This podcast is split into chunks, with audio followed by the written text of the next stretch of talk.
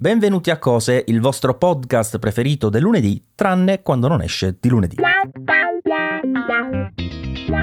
Ciao Max. Ciao Maurizio e ciao a tutti i nostri ascoltatori. Come avrete notato la settimana scorsa abbiamo saltato l'uscita, ci dispiace per questo, speriamo di non avervi lasciati orfani durante il vostro tragitto casa-lavoro. Oddio, forse sì, ma speriamo di uh, ritornare nelle vostre grazie adesso che ripartiremo con la tradizionale programmazione. Quindi eccoci qui con una puntata dispari, la 57, in cui cercherò di far indovinare, anzi di mettere un po' in difficoltà Massimiliano nell'indovinare il prodotto di cui vi parlerò oggi. Beh Max, sei pronto? Prontissimo, farò la mia solita figura di, di fesso. no dai, allora ti dico subito, è un prodotto un po' complicato. Allora, in sé si tratta di una cosa semplice, è un'app, te lo dico subito. Ok, territorio inesplorato. Territorio inesplorato, bravissimo, però incide con una serie di prodotti e si utilizza con una serie di prodotti hardware quindi che se non hai praticamente questa app non ti serve a niente. Ok. Ora, uno di questi prodotti l'abbiamo già discusso qui su cose, però non ti dico quale, se no sarebbe, no, sarebbe troppo, troppo facile. Esatto.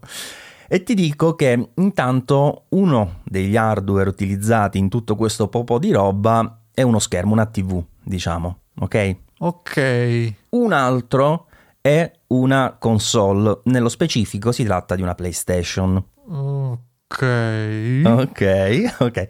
E quindi però la, la cosa di cui ti voglio parlare è un'app. Cosa sarà mai? Eh, dovrebbe essere tipo un'app companion di Sony a questo punto. Ni. Ni. N- no, ni nel senso che intanto non è di Sony, okay. eh, però in un certo senso è un'app companion perché come ti dicevo serve di base avere una, una PlayStation. Uh, cavoli, deve essere qualcosa per lo streaming forse, no? No. Mm, ni, anche qui ni. Allora ti do qualche aiuto un pochino più concreto. Forse non lo so proprio, capito? no, no, lo sai sicuramente. Magari non conosci questa nello specifico, però lo sai sicuramente. Allora, ti dico subito una cosa che probabilmente già sai perché ne abbiamo parlato. Allora, io ho tutte le piattaforme principali per quanto riguarda le console, quindi PlayStation, Xbox e la Switch. E la Switch è quella che utilizzo di più per due motivi. Uno perché mi capita ogni tanto di, di, giocare o comunque quando sono uh, in situazioni diciamo all'esterno insomma fuori casa e via riscorrendo sul divano cose così e due perché è molto pratica da collegare in qualsiasi situazione. Per dire, io in, in stanza ho un TV a muro e ho fissato la basetta della Switch con uh, due supportini dietro il TV, quindi non si vede proprio. Quando la metto posso giocare sul TV senza avere complicazioni, aggeggi da posizionare, si potrebbe fare anche con altre console per carità, ma sono sicuramente più grandi, fanno più rumore, questa è completamente silenziosa, comodissima, poi la prendi al volo e te la porti in giro carica, quindi lo trovo veramente ottimo. Quindi questa situazione di gioco mi consente per esempio di giocare in camera da letto, che è una cosa che ogni tanto faccio però non lo posso fare con le altre console perché appunto dovrei spostarmele in camera da letto. Esatto. Quindi, cosa potrebbe essere questa app? Non lo so. non lo so. Allora, c'è un'app ufficiale di Sony che si chiama, se non erro, PS Remote, mm-hmm. eh, che fa un po' quello che dicevi tu, eh, PS Remote Play è una sorta di streaming dalla console ad un altro dispositivo, che può essere uh, un'altra console, anche se ha poco senso, uh, un Mac, un PC Windows un altro dispositivo mobile.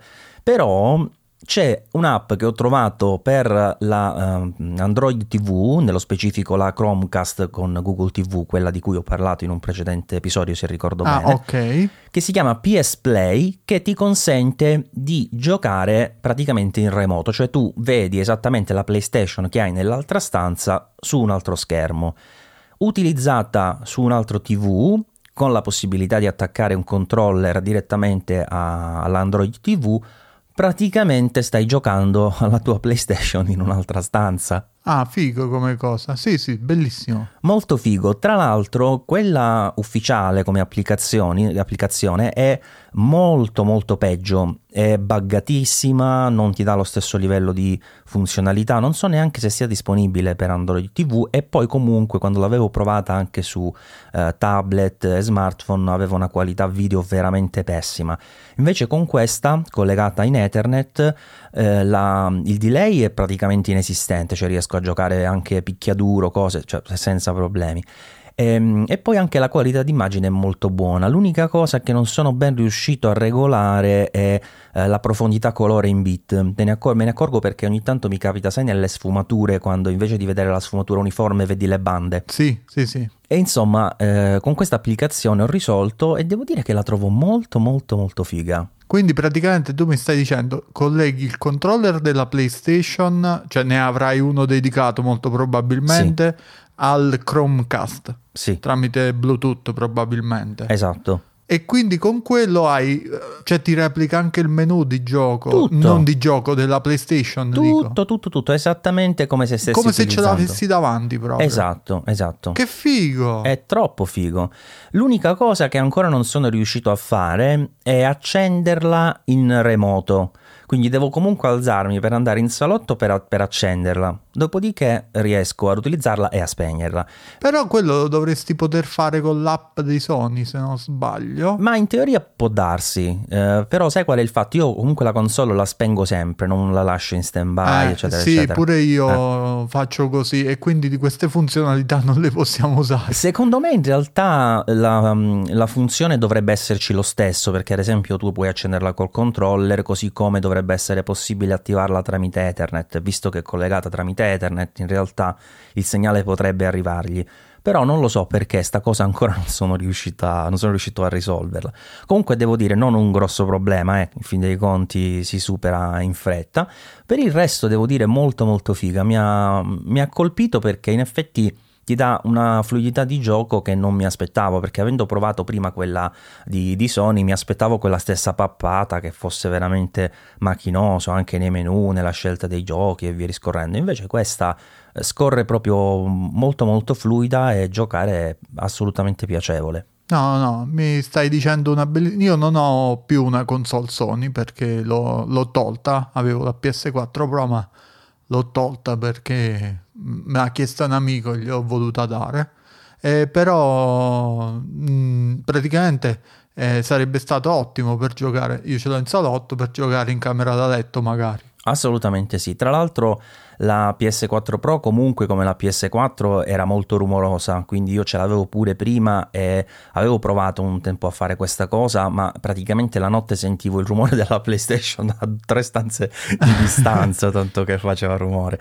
Invece la PlayStation 5 che sto usando adesso, grazie a te che sei fornitore ufficiale di PlayStation a quanto pare per gli amici, sì. eh, questa funziona molto silenziosamente, quindi anche di sera, di notte non dà assolutamente assolutamente fastidio. Eh, figurati, io quella non l'ho nemmeno accesa, quindi non so nemmeno che, che faccia la PlayStation 5. No, non l'hai neanche tirata fuori dalla scatola prima di mandarmela. E tra l'altro neanche io l'ho tirata fuori dalla scatola per tipo un mese e mezzo, due dopo averla ricevuta. Figurati quanto siamo proprio uh, sì. addentro nel, nel, settore videogame.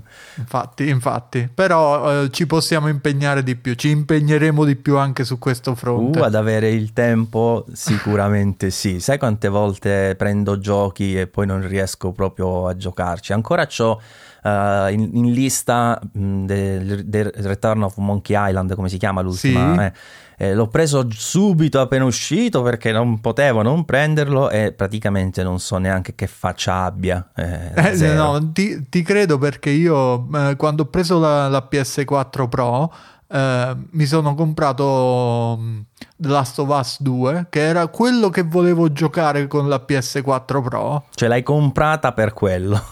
non l'ho mai messo. l'ho data al mio amico completa di The Last of Us 2 e gli altri giochi che avevo e io quello non l'ho mai messo un disco che non ho mai non so come è fatto The Last of Us 2 fantastico.